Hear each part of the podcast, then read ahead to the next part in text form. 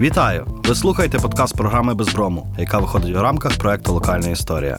Мене звати Віталій Ляска. Ми говоримо про українське минуле, його відлуння у сучасному та вплив на майбутнє. Наш гість Олександр Галенко, кандидат історичних наук, доцент кафедри тюркології Інституту філології Київського національного університету імені Шевченка.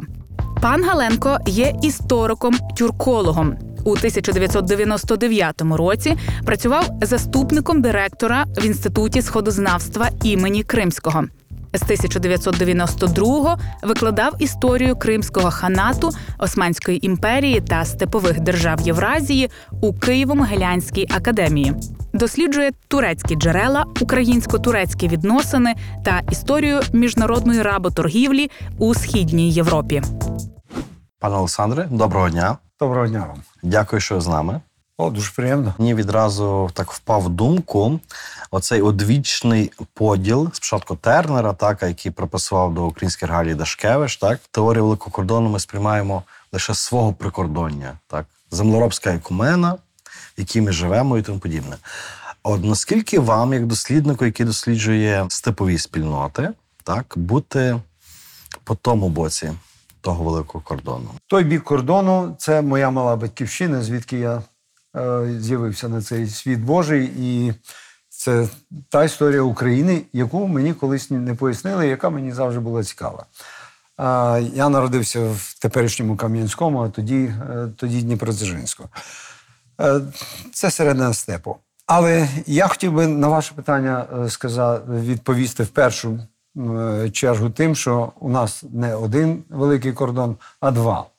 Е, Ну, тому що за тим великим кордоном, ем, який відмежовував слов'ян від, від Не слов'ян, від степовиків, від, так? від степовиків. Були ще одні неслов'яни, які прилучилися до історії України, які були осідлими. І це, як ви знаєте, і греки, і римляни, і візантійці, а далі італійці, які сиділи по, ті по, ж, правильно. По, по узбережжю вони ж теж не були степовиками, правда? І вони е, займалися землеробством, вони займалися виноробством і, і подібними речами.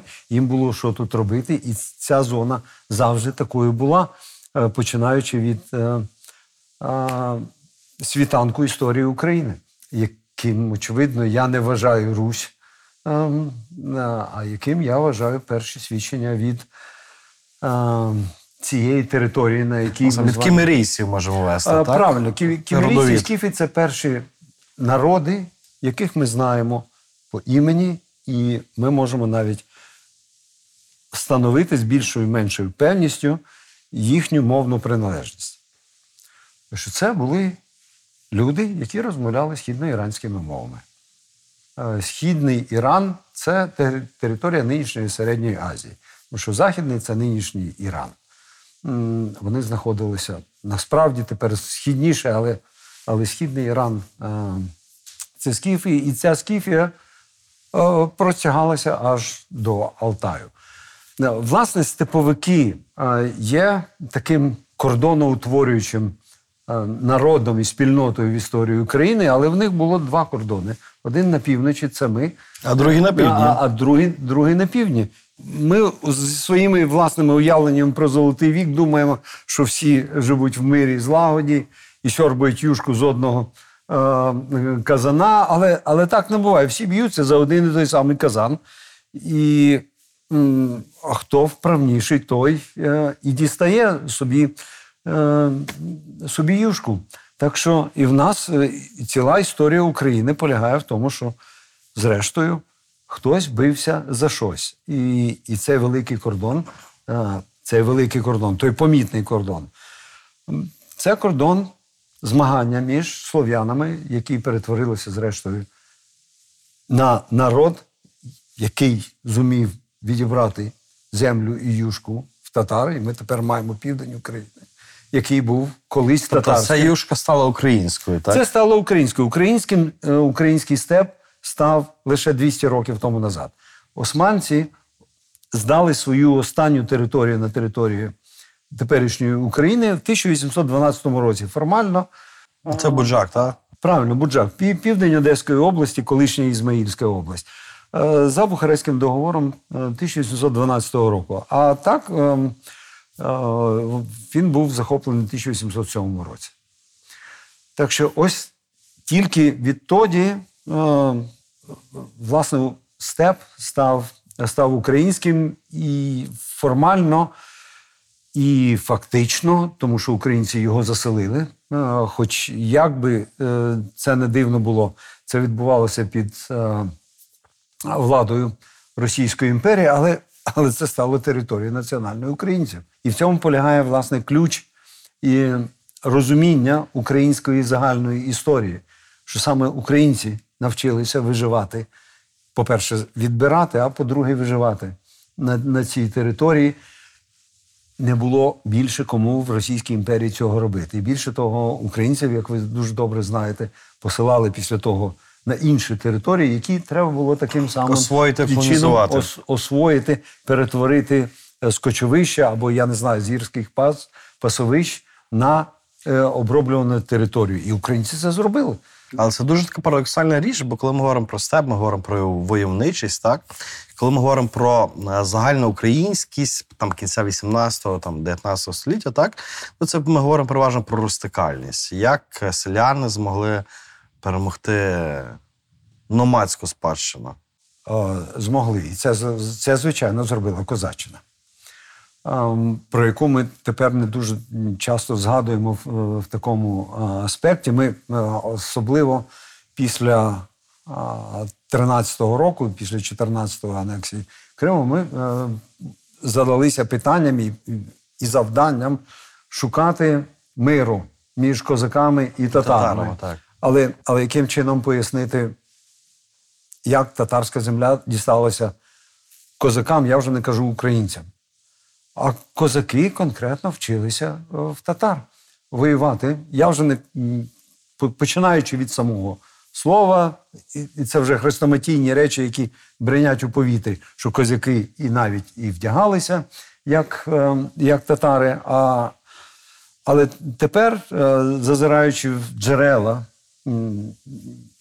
які писані тими тюркськими мовами, е, мовами, які побудували на, на півдні, ми знаємо, що ну, слово козак активно вживалося, звичайно, в самій тюркській мові, і в тому числі в Кримському ханаті, ем, звичайно, не в, в значенні е, самоврядної саме- та, так, так, е, слов'янської спільноти, а, а початково це були власні загони персональних збройних невільників, кримських ханів та інших вельмож, що було е, нормальним, звичайним інститутом і правилом на, на степу. Е, невільник може бути озброєним. Чому? Тому що це є раб, який е, зобов'язаний своєму панові всім, в тому числі і життям, і тому цей пан може жертвувати життям, ризикувати життям свого, свого підданця. Це інститут тренованих невільників, який існує власне від скіфських часів, від е, самого початку історії України на лівобережжі. Живуть собі скіфи Басілеї, царські скіфи, які решту скіфів вважають за кого? За рабів. І ми починаємо собі вигадувати про те, що ну, це якась метафора, вони були не, не раби, вони були данники. Добре, вони платили данину, але вони ще й мусили служити і ризикувати власним життям за свого пана. І ось в цьому е, ми дуже сильно справді відрізняємося від Європи. І моя задача, власне, полягає ще й в тому, щоб пояснити, а чим ця цивілізація, цей український степ, чим ця культура відрізнялася ще й, ще й від Європи. Ви ж знаєте, що е, в західній європейській традиції служіння збройне асоціювалося з соціальними е, привілеями. Натомість на степу ні. Це був не привілей, це була повинність служити збройно а, своєму, своєму І не пану. мати за те привілеїв. Правильно, а козаки, звичайно, ухопилися е, за це, за цю подібність. Якщо ми служимо, е, то в Речі Посполитій вони подумали на себе, що вони такі самі шляхтичі. Бо вони ж західні, бо так, і давайте привілеї. служать. Вони ж теж служать. І, звичайно, будемо подібні в цьому середовищі до всіх інших, хто служить збройно. Причому наші повинності переписані в документах. Ми ці документи бачимо в люстраціях замків. Ми говоримо про те, що українці опанували територію степу 18 столітті, 18-19 століття. Але історія скіфів, сарматів, кімерійців, так? Це історія України чи це історія українського народу? Звичайно, українці є тим фіналом української історії, який її оформив в Україну, в ту державу, в якій ми тепер живемо, і яку ми намагаємося зрозуміти, з чого вона повстала. Якщо ми хочемо пояснити історію України, яку створили українці, ось цю цю територію, На великому фронтирі. Навіть двох, Е, так? всю територію України, тому що до, до історії України мусить належати вся територія України, правда? Від початку її історичного часу. То ми мусимо враховувати всі чинники, які спричинилися до цього. А українці успадкували землю, всю її історію. І задача історика тільки полягає в тому, щоб пояснити, яким чином це відбулося і що сталося зі спадщиною попередників. Ми зараз говоримо про степ, так, і ми знову ж таки переносимо сучасність і розуміємо, що Росія буквально краде, віджимає золотоординську спадщину. Так, от ми себе, от Росія починає вважати себе нащадком Золотої Орди в певному сенсі, в сенсі Криму. Ми навіть цього не хочемо. Розумієте? Росія підібрала те, що лежало на узбіччі. І до українців до того навіть не дивилися, бо це ж щось зле, Ну, це, це інше. як, е, це ну, інше чуже. Росіяни, як відом, відомій комедії по Бондополу, «Ну, якщо вам не треба, то я візьму. Так? Е, Ми віддали. Е, І, і ми віддаємо. Ну, тільки не я.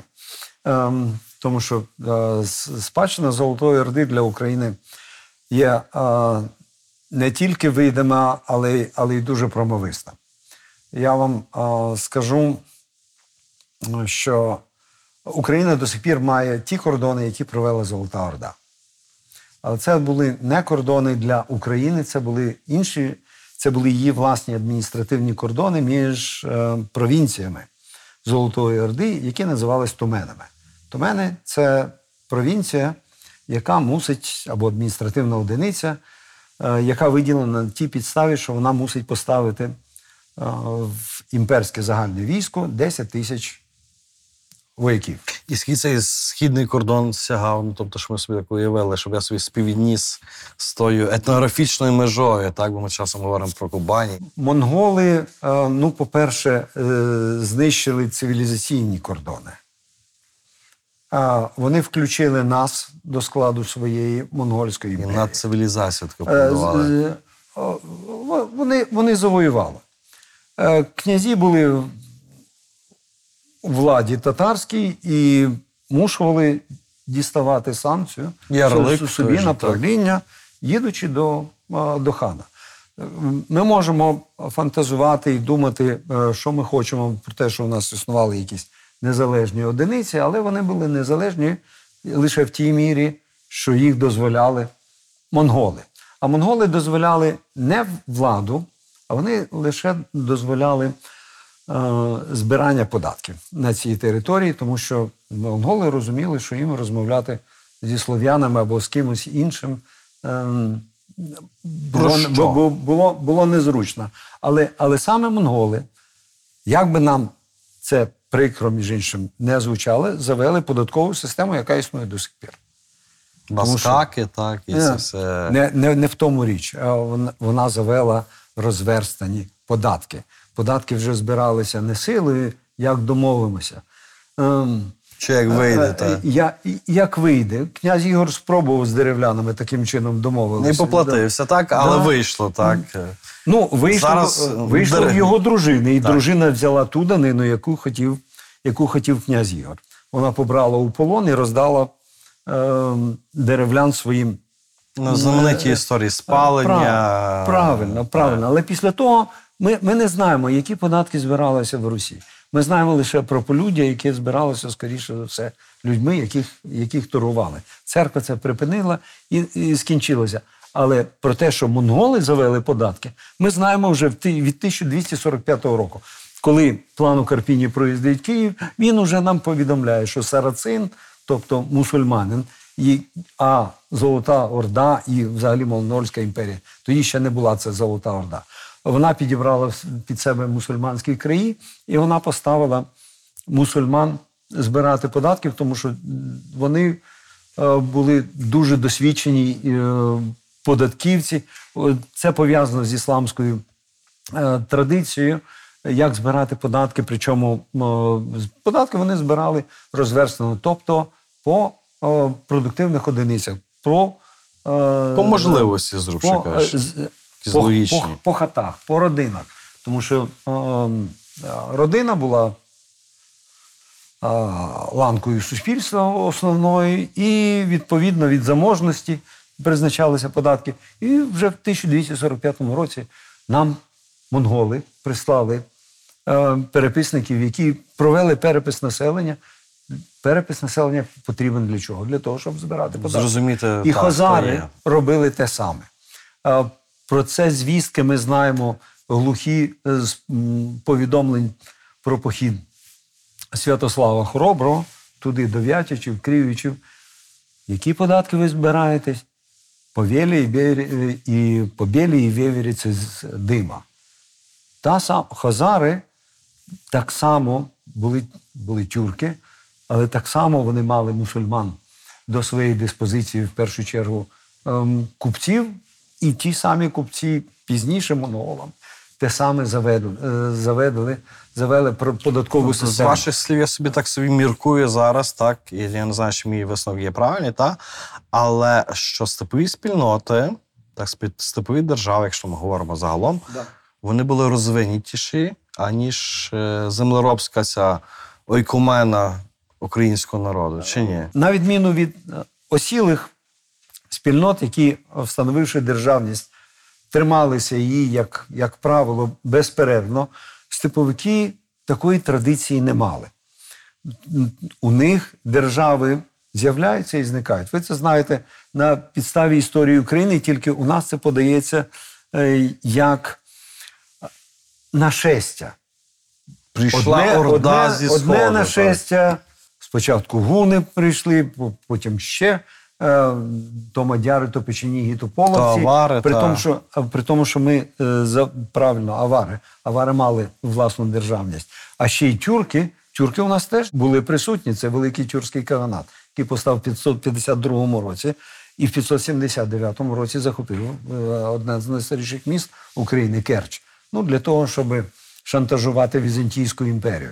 Е, власне, це, це складна і цікава, цікава історія. Е, але це деякі з нашесть були державами.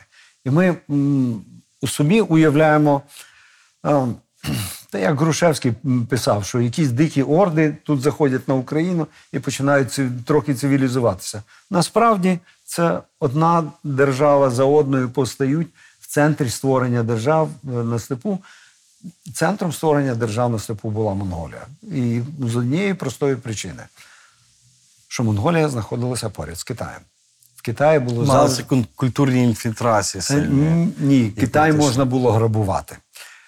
Китай, е, Китай був провідною економічною силою е, за винятком періоду правління Мао Цзедуна, можна сказати.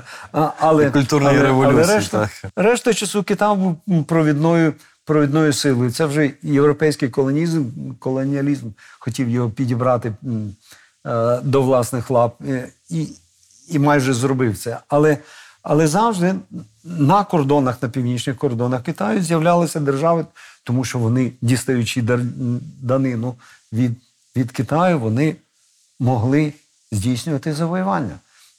Така ресурсна і вони, зона. І, і, вони, і вони це робили. І тих, хто програвав у цьому змаганні, е, як правило, відкидали кудись і куди це було на захід.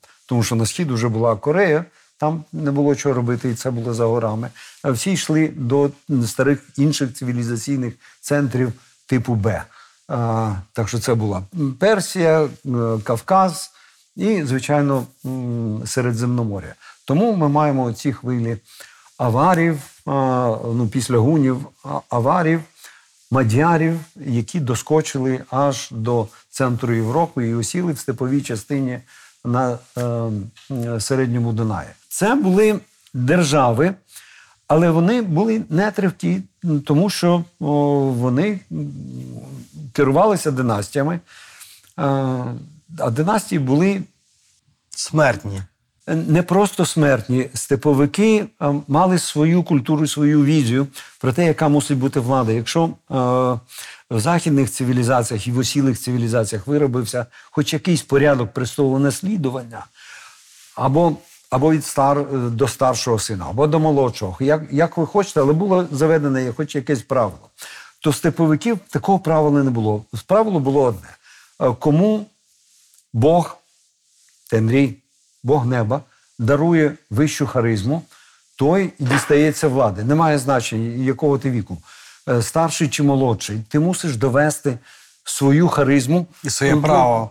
своє право збройно вижити, виживши у цій боротьбі. І е, ті самі турки, незважаючи турки османці, незважаючи на те, що вони посіли, е, осіли територію, вони з тим мали саме страшенну проблему, що вони не могли своїм туркам довести, що треба завести якийсь порядок престолонаслідування. Максимум, що вони зробили, вони дозволили лише тому султану, який дістався влади, вбивати всіх своїх братів.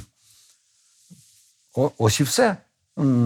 Тому що вони залишилися турками, вони залишилися степовиками зі своїми правилами е, степового устрою. Тому ці Цією держави моделлю, так, були, були, були нестабільні. На то, е, тому ми не можемо сказати, що е, ті держави були, були аж такі е, вищі, е, досконалі. Але Кримське Але- ханство. але, але що було на стороні тюрків і що і степовиків, що пояснює їхню силу, вони були найпершою воєнною силою свого часу. І мобілізувавши все своє населення, яке було ополченням, яке представляло собою найкращу, найбільшу воєнну силу, яка довела свою силу не, неодноразово, вони могли хапати будь-які території і, звичайно, користуватися абсолютно найкращими ресурсами завойованих е, територій. Тому на Русь вони послали сарацинів. Так само, як вони сарацинів, тобто мусульман, послали збирати податки куди? В Китай. В Китаї існувала своя культура, але мусульмани збирали податки навіть там. Тому що так було зручно монголам. І у них була єдина уніфікована система оподаткування і, і, і переписів населення. Так що е, оце була їхня сила. Але, звичайно, через нетривкість держав ці переваги дуже швидко спливали. Але Кримське ханство, так, це є приклад доволі тривкого державного об'єднання, так, яке існувало тут принаймні ну, там, три століття з 15-го, нехай по 18 різними там, умовами. Так. Але якщо ми говоримо про історію, так, і говоримо про історію з акцентом на Кримському ханаті, чий Крим історично? Український? Звичайно. Е, Тут, тут немає жодних, е, жодних питань, я можу це пояснити, пояснити чому. Але е, перше, я е, відповім на ваше зауваження про те, що Кримський ханат дає приклад довготривалості. Ну, принаймні хронологічної. Це цілком слушно, тому що Великий тюркський каганат проіснував 200 років. е, Всього-навсього. Е, Кримський ханат проіснував 300 років, і це, між іншим, найтриваліша, е, найживучіша чингізійська держава. Тому що чингізіди, до яких належали ігреї, в всіх інших місцях повтрачали свою державу. Але якщо йдеться навіть про хронологію, то тут ви побачите відповідь, вона напрошується сама собою. Кримський ханат заснувався не одномоментно, по-перше, тому що е, першому кримському хану Хаджі Герею доводилося кілька разів відчути гіркоту поразки і гіркоту втрати власного трону. Ми знаємо, що перше він карбував монету в 1441 році, але він втрачав владу ще в 1452 році від того, що Крим розбивали або внутрішні чвари, або приходили е, золотоординські хани, які намагалися відновити контроль над Кримом. Але все це скінчилося завоює з після завоювання османців, яке сталося всього на всього через 34 роки років, так, після заснув, після карбування першої монети, 1475 рік. І далі вже османці своєю силою і нічим іншим контролювали ситуацію в Криму. А в Криму, звичайно, були династичні, династійні чвари.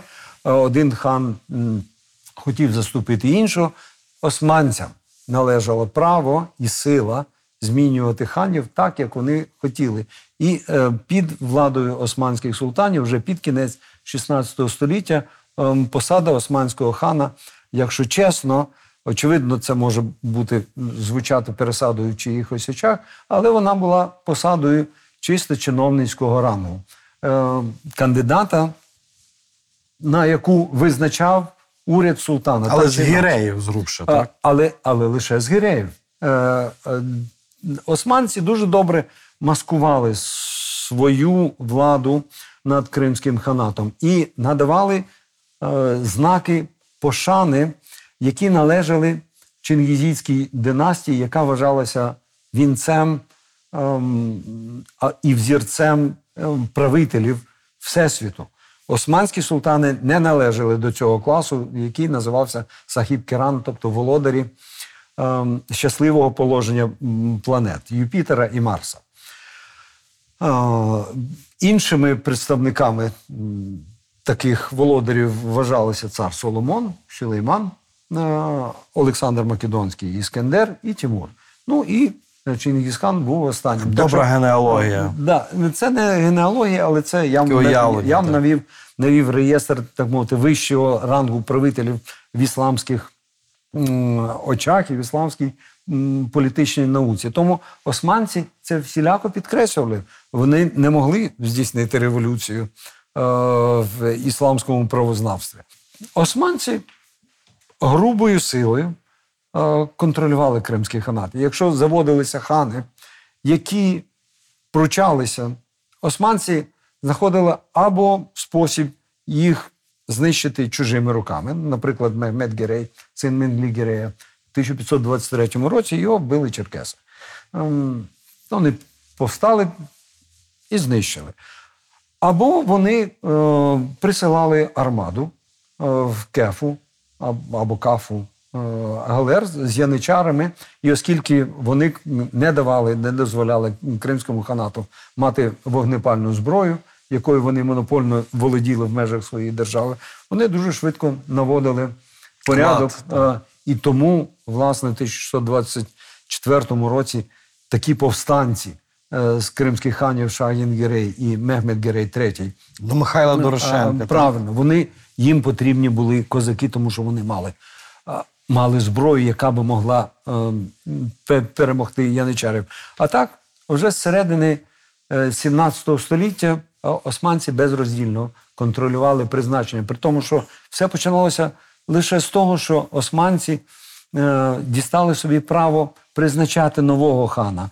Але після того, як вони знищили в 1551 році Сагіба Герея чужими руками, знову ж таки, руками черкесів, вони почали собі е, і привласнили право усувати ханів. Так само. Тобто, якщо вони раніше могли перед цим тільки заміщати е, порожнє місце, то тепер е, вони, як чиновника будь-якого, могли усунути з посади і призначити на його місце нового.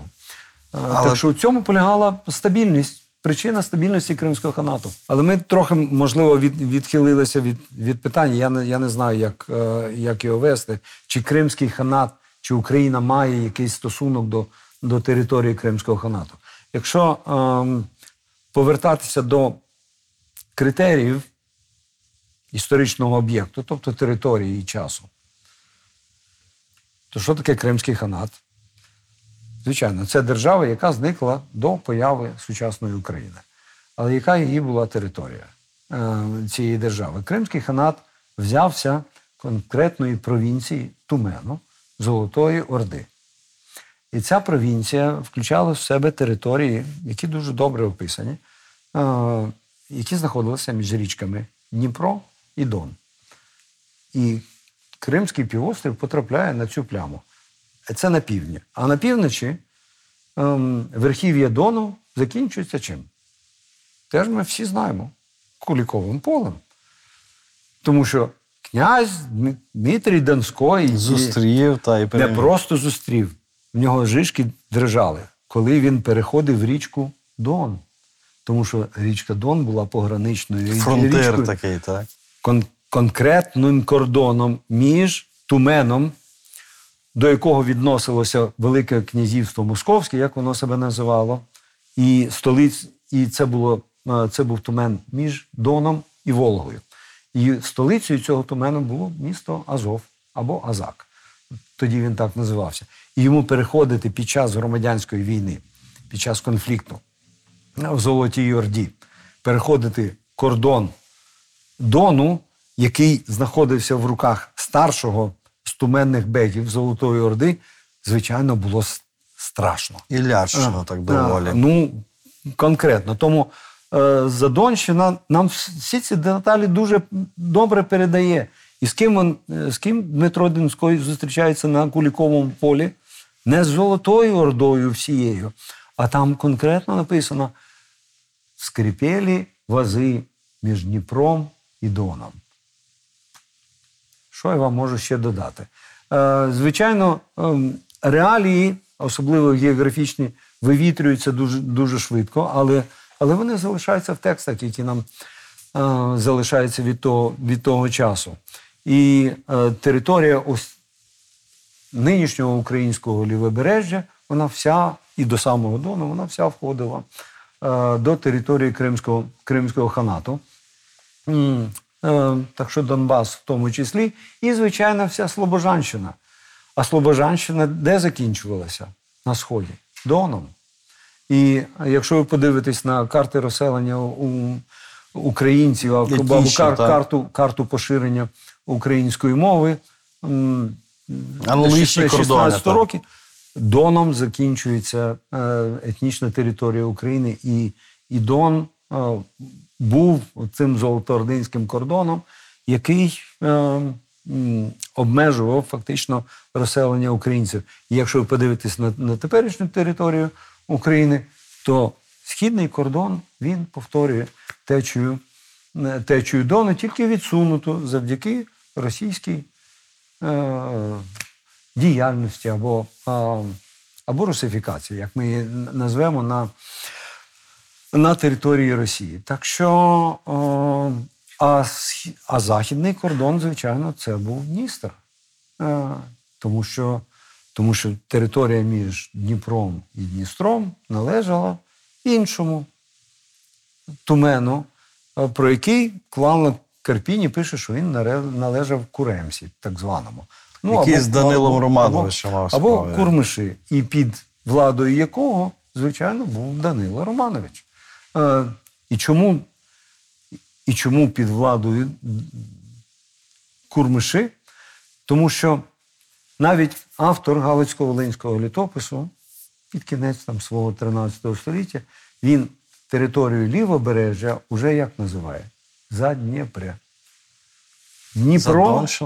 Дніпро правильно. А для Москви Задонщина це правильно, це те, що було за кордоном, за Доном. Для а, галичанина лівобережжя, територія Кримського тумену, тоді ще, це вже було За за Дніпрем. І тому Дніпро до сих пір є межею, яка ділить Україну на дві половини. Е, І, От. і, і, і, і ділить її наліво і направо. І це суто степовий принцип організації і номінації частин держави. Всі турецькі держави і всі династії ділилися направо і наліво. Ем, І це вже залежало від орієнтації, що вважати в головною стороною світу, північ чи південь, чи, чи схід, визначалися права чи, чи ліва рука. Оскільки монголи орієнтувалися на південь, то правобережжя це не просто правий берег Дніпра, за течією. Це відповідає монгольській е, орієнтації. Це було право. А, а лівобережжя було лівим. Ну, бачите, мене завжди дивувало те, що от зараз дуже часто ми артикулюємо там з 90-х років в сучасній Україні те, е, що в Україні є е, поділ по осі схід-захід, так? А чи не видається вам, що нам тут краще говорити про не схід-захід, а про північ-південь? Північ-південь представляє е, цивілізаційний поділ України, тому що північ, саме Україна, е, пів- північ, північ належала осілим землеробам, а південь належав степовикам, і е, після монгольського завоювання навіть генуезькі колонії перебували там не в силу своєї воєнної сили, а в силу того, що степовики потребували їх для торгівлі Західною Європою, тому що вони, тому що і Європа цього потребувала, вона жаждала тканин, спецій і всяких диковинних товарів, е, які вона діставала з Китаю. Європа цього, цього хотіла, і тому італійці тут прижилися. Звичайно, вони нічого в монголів на Бога завоювати не могли. Але весь фокус української історії полягає в тому, що справді північ українці змогли опанувати південь. І як вони це зробили, це є той резерв. Наш грааль певний, так? Спокус Так, так. і для, для історика, е, який мене, ем, скажімо, звабив. Тому що його можна пояснити, його можна, можна зрозуміти. І в першу чергу для того, щоб дістатися до цього реалію, вам, звичайно, е, потрібно було навчитися воювати, як, як степовики. І, і ви мусили е, навчитися воювати як? Е, Зі степовиками, в чому сила полягала степовиків уже 2,5 тисячі років до цього. Тим, що вони воювали на конях, верхи і стріляючи з лука. Це була головна зброя. І якщо ви подивитесь переписи ілюстрації замків Південної Київщини, то ви там побачите отих слов'ян, які мусили служити, по-перше, конно, а по-друге, з луками і стрілами. І вони мусили опанувати війну, військову справу, дістати ті самі навички. За степовим Е, з'їздцем е. Звичайно, такі самі, як і в степовиків. А чому? Ну тому що люстрації спиралися на, на ті часи, е, коли ці землі підібрав, підібрав Вітовт. І Вітовт переписав те, що він знайшов на місці, тих самих людей, які, які служили ще монголам. І те, що ми маємо е, в тих люстраціях, це репліка того, що було за монголів, тому що не випадково в тих е, люстраціях покликаються саме на Вітовта, бо, бо це від нього йде. А, а Вітов не, не сам це вигадав. І ми е, бачимо, що воєнне населення слов'янське, поставлене, що називається під рушницю монголами, воно мусило опанувати е, монгольські звичаї війни. І так у нас з'явилося ось то, ось те населення. Це не селяни, це не просто селяни, це люди, які були треновані. Ем, і далі вже їм у них вже була перша інструкція до того, як воювати, як, ем, як воювати верхи і, і, і, і зі стрілами, з луком стрілами. Тому що збройної е, вогнепальної зброї на той час ще, ще не існувало. Але вже після того, як козаки е, на цій підставі відчули свою власну силу і власне те, що вони можуть кинути виклик збройний татарам і туркам, то вони почали це, почали це робити. І, і вони складали, що називається, ем, іспити, звичайно, в бойових умовах. І доволі Е, успішно складали. е, Ну, успішно, ну, знаєте, е, як студентів. Е, залік, не залік вимірювалося головою. Е, бо османці дуже добре е, про це рапортували і описували тих бідолах, які не склали залік, скільки голів вони привезли. А от тут скільки живих голів е, приходило до Криму? Ще одне дуже цікаве питання: питання ЄСРУ, питання татарських набігів, Зінаїда Тулуб, Людолови. Маємо дуже хороший такий, ну не хороший, але багатий, багатий, і- так. літературний та, вантаж. та образ е, такого кримського татарина, так, який тут хоче вхопити. Е, Звичайно, когось. як мінімум, дуже неприємний е, епізод, як для кримських татар, так і для, так і для українців. І це дражлива тема для, для обох. Тому що кримським татарам, як і туркам, взагалі, на користь яких вони працювали, невигідно тепер згадувати про работоргівлю, тому що работоргівля е, після е, скасування работоргівлі Вже стало немодною, стало, стало зовсім непристойним заняттям, звичайно. А, ну а для українців це є проблема, тому що вона суперечить, е, звичайно, національній гідності. Як це так, що ми дозволяли таку велику кількість народу а, втратити е, в набігах. Але, але ця проблема існувала, і, і вона, е, звичайно, дуже важлива е, для обох, для обох народів. Е, Для кримських татар це був е, один з головних економічних важелів е, існування Кримського ханату, тому що е, татари продавали цих невільників е, до Османської імперії. Е, Чому саме кримські татари посіли роль основних постачальників для Османської імперії, постачальників невільників? На це було декілька причин, але в першу чергу це, звичайно, вміння степовиків полонити людей, і це вміння проходить в джерелах від самого початку української історії, тому що які б страшні степовики не здавалися грекам і римлянам, але Полібій, Страбон і інші навіть античні автори пишуть, що зі степу з півночі на територію цивілізованої Римської імперії потрапляють в першу чергу що? Невільники і, і хутра. Ем, Степовики на це були великі, великі фахівці. Тому, тому коли, коли сюди прибули італійці, то, звичайно, італійці не встигли осісти в кафі приблизно в 1270 році. І ми маємо перші свідчення про те, що вони привозять невільника і продають в Геную з цих країн е, 1275 року.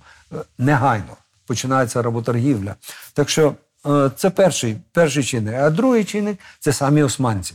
Османці, е, Османська держава е, не була спеціально зацікавлена в тому, щоб хтось спеціально привозив е, невільників е, з того чи іншого району, щоб Османська держава була спеціально налаштована проти слов'ян чи, чи ще проти когось.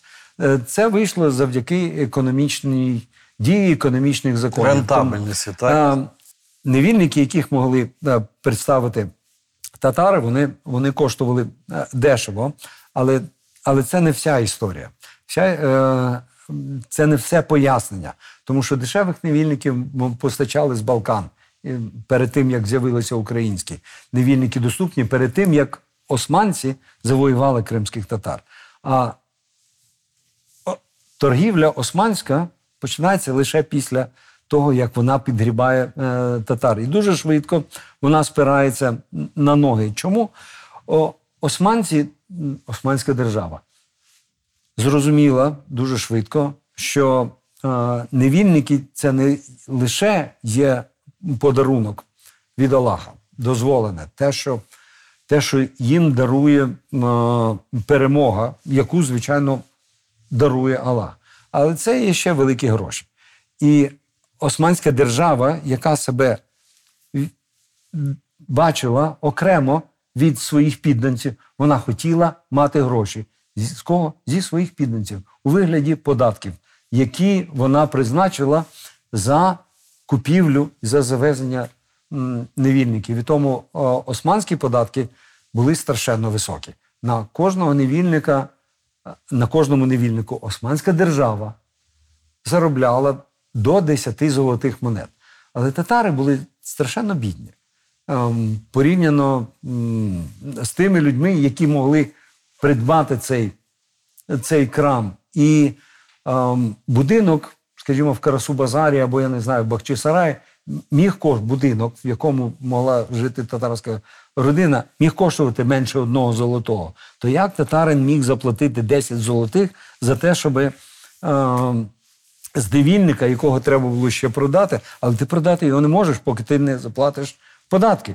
Е, тому що продають тільки зареєстровану людину, тому що вона мусить бути канонічно зафіксована як, як невільник. Османське законодавство на це пішло, і воно дозволяло податки платити купцям, які перекуповували в татар невільників. Тому кафа, так, і- такий центр. Правильно, е, але, але не тільки кафа. Вся Україна була вкрита такими торжищами, е,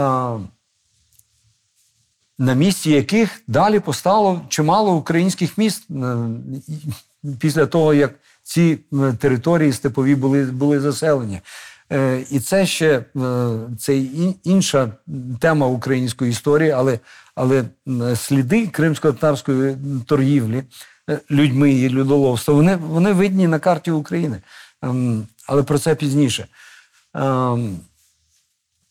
На ці торжища з'їздилися купці, і вони скуповували, отак, як пише Михалон Литвин, пачками невільників. Чому? Тому що вони за безцінь їх скуповували. А татарам платили е, копійки буквально, але далі платили самі податки османській скарбниці і вже відбивали, що називається, свої витрати, коли перепродували невільників на території самої Османської імперії, там, де були водилися гроші, бо османці були такі грошовиті люди. А вже тих невільників, які кримські татари не могли збути, вони залишалися сотнями тисяч на території Криму. Тобто османський ринок був заповнений вщерть е, невільниками, які діставали кримські татари, але кримські татари ніколи не могли дістати великого зиску зі своєї торгівлі, тому що вони скуп... вони продавали за безцінь. І, звичайно, це гнало їх знову ж таки на, Знову е, на, здобувати, на, на, так? знову ж таки на такий здобуток, який їм, їм приносив крихти. І це пояснює, чому кримський ханат, при тому, що він сидів на, на такій на грошовій е, торгівлі, ніколи не збудував таких величних будівель, які ми знаємо в Стамбулі. Е, От в Стамбулі, там, де існував ринок, і там, де водилися головні гроші, там, звичайно, ми маємо величні мечеті, які стоять до сих пір і вражають нас, які перевершили е, досягнення візантійської архітектури. Нічого подібного ми в Криму не маємо. Ми маємо провінційні маленькі містечка, і навіть Кафа, хоча вона й була е, шостим е, зазначеним містом в Османській імперії, але вона була порівняно дуже скромним місцем. Але чи ми можемо оцінити е, людські втрати, там, умовно кажучи, цієї материкової України від кримських е, набігів? Конкретно е, ми ніколи цього не зможемо зробити. Чому? Тому що османці не вели статистики. Ми маємо лише поодинокі згадки, хоча, хоча деякі з них можуть нагадувати трохи статистику, але це податкові дані. Тому що османці е, вели свою канцелярію і обраховували ті податкові надходження, які е, їм приносила торгівля. Але була така проблема: Османська держава завжди потребувала грошей наперед. І тому вона здавала податки на відкуп, вірніше, збирання податків. І вона тому, ем, е, а звичайно, такі податки або відкупи, вони продавалися за аукціонів. Хто більше дасть, скажімо, за таку річну суму е, податкового надходження з такого-то промислу. Так і бувало. І е, тому ми точних навіть даних не маємо, але ми маємо е, хоча б орієнтовні дані про м, такі відкупи е, з продажу невільників. Е, як правило, вони ще й подавалися разом з іншими надходженнями за, за продаж ще чогось, наприклад, вина або, або ще якихось інших речей. Але для 1578 року ми маємо таку цифру. І е, якщо її поділити на 10 золотих, хоча б плюс-мінус приблизно, то ми дістанемо 17 е, з половиною тисяч невільників, яких е, можна було За рік. е, е, за рік вивести, і людина, е, відкупник, готовий був заплатити грошей, яких вистачило ось на е, сплату податків. Немала цифра, немала за- цифра. Немала, але вона, е, вона не була така постійна. Там переписано податки, ну вірніше, такі відкупи за 4 роки, то там цифри коливаються від е, приблизно, якщо перерахунку, від 2 ось до 17,5 тисяч. Але навіть найкращий е, османський історик Галілі Налджик, який помер у 2016 році, він а, за його оцінкою, ну, як мінімум 10 тисяч народу щороку вивозилося. І це плюс-мінус реалістична цифра. А якщо ви її помножите на 150 або 200 років, як та, робив цей та. то це вже 2 мільйони, правда? Е, То ми можемо сміливо рахувати як мінімум е, на мільйони. Це, це багато. Е, Ми, очевидно, мусимо порівнювати ці е, дані з кількістю українського населення, про яке ми теж не маємо Не знаємо, статистику. Так що, Переписів е, нема. е, Так що е, е, нам залишаються ось ці прогностичні оцінки. Ну, але це все-таки багато. Е, І, Але звичайно- водночас, водночас, так, коли ми там е, собі є сир, так трактуємо в такому біполярному світлі, що мовляв всім всім було зле. Ось, але приклад, е, я не знаю, наскільки він легендарний, наскільки він реальний. Приклад сірка і тих кількох тисяч Так. визволених бранців, яких він зарубав в степу, які, мовляв, аж надто швидко асимілювалися до кримського суспільства. За ісламським законодавством е, люди, які навернулися на іслам, а він е, говорить саме, саме про таких людей, е, які були потурченцями. Е, Слово потурченість означає одне і друге, як прийняття ісламу, так і е, походження, походження від, е, від, від турка.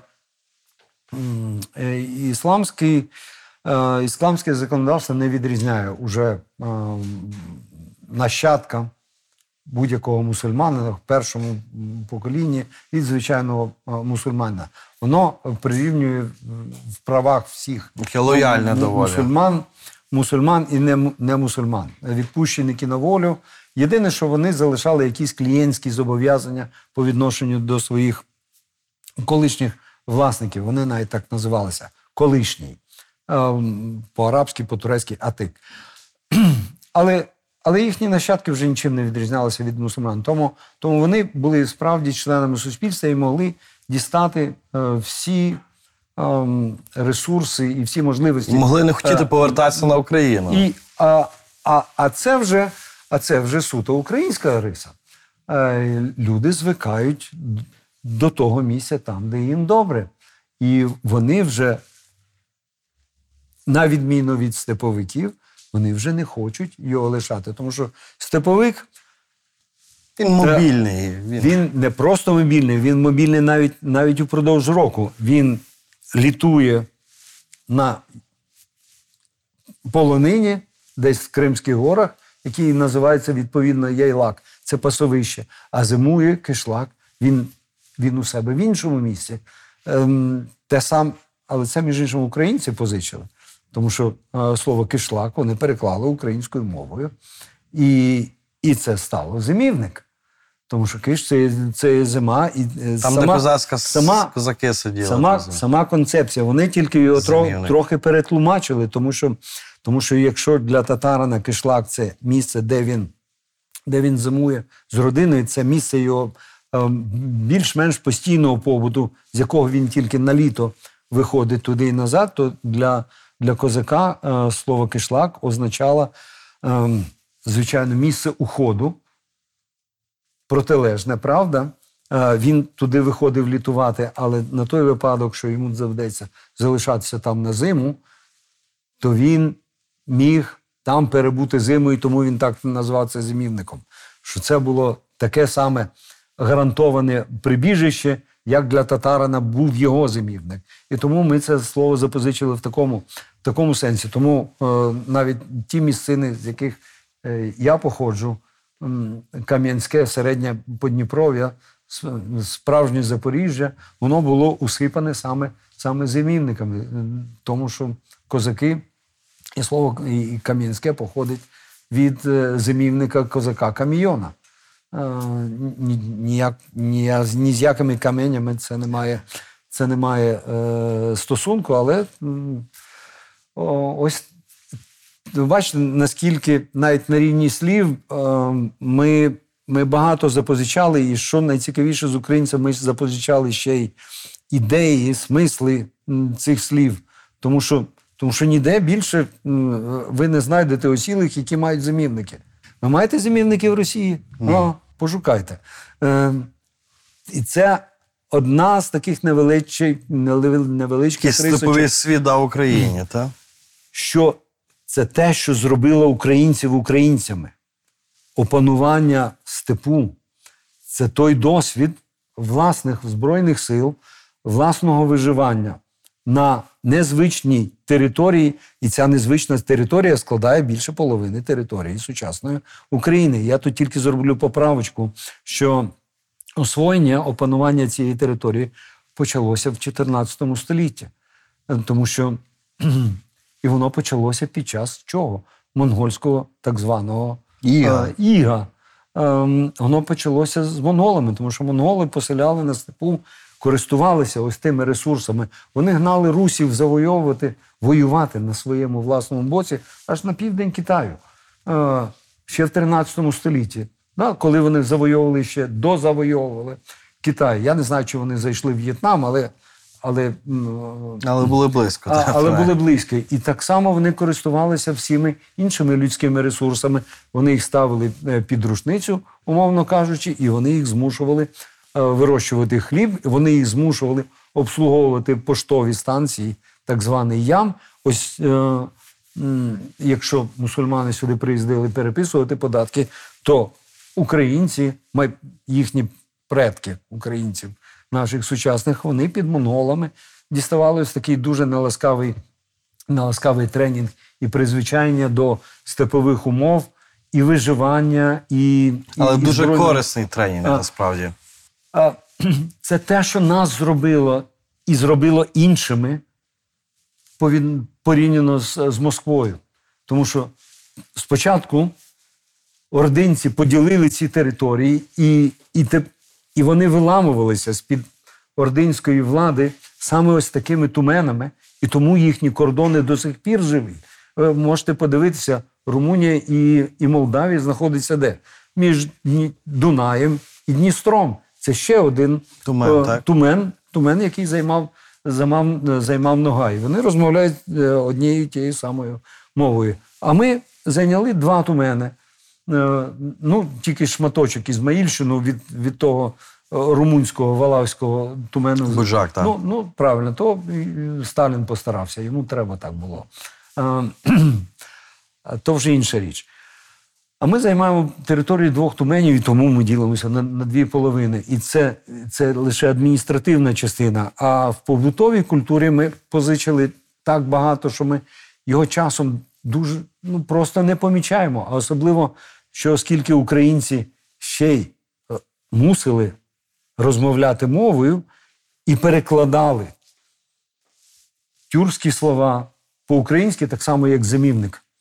Е, Це колишній кислак. кишлак. Ми втрачає, ми втратили ну, ключ до розуміння того, що ми позичили. І тому тюркологія в даному випадку дуже добре дозволяє відновити е, нашу спадщину. Нашу пам'ять, нашу спадщину. нашу пам'ять і допомагає нам зрозуміти, чому ми інші.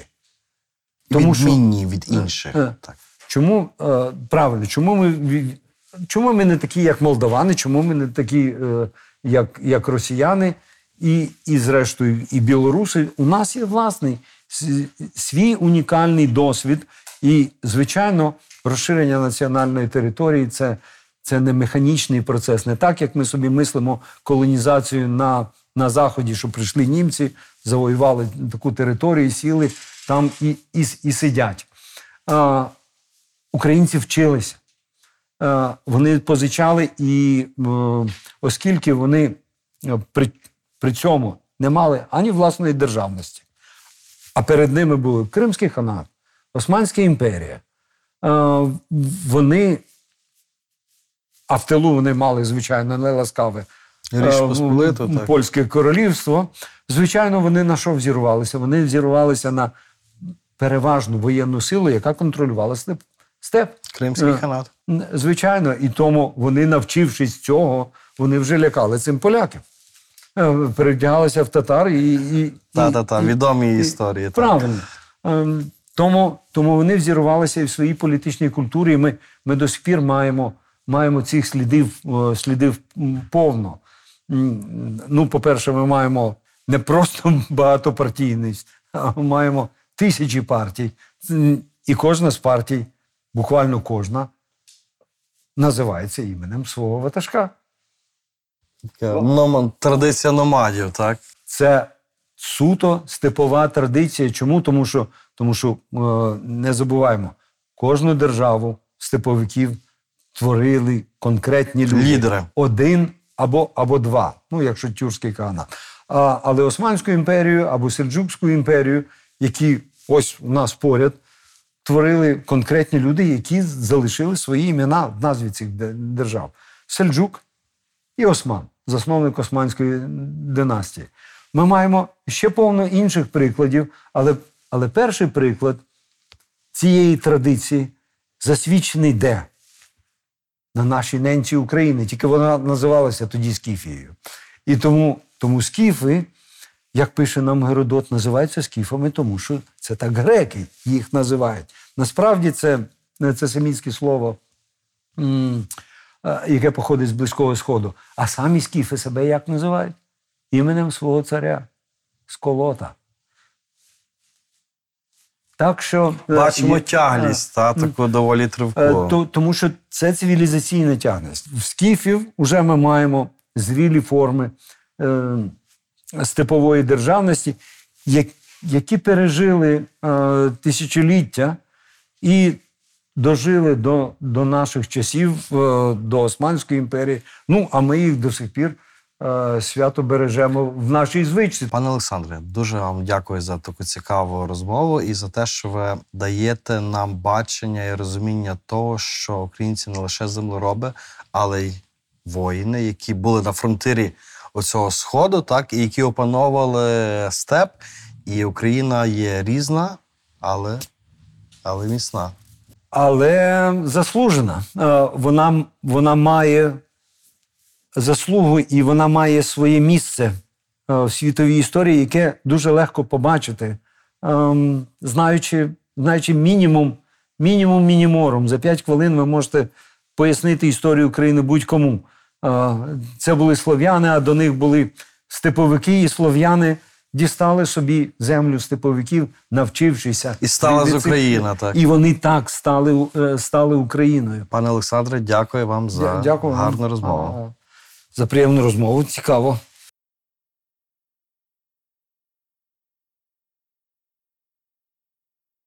Пане Олександре, а який історичний міф, на вашу думку, найбільше шкодить сучасній Україні? Що кримські татари були національним ворогом українців, вони хотіли їх знищити, і що врятувала е, нас від цієї напасті Москва, Російська імперія, А ключова подія, яка змінила хід української історії, на вашу думку?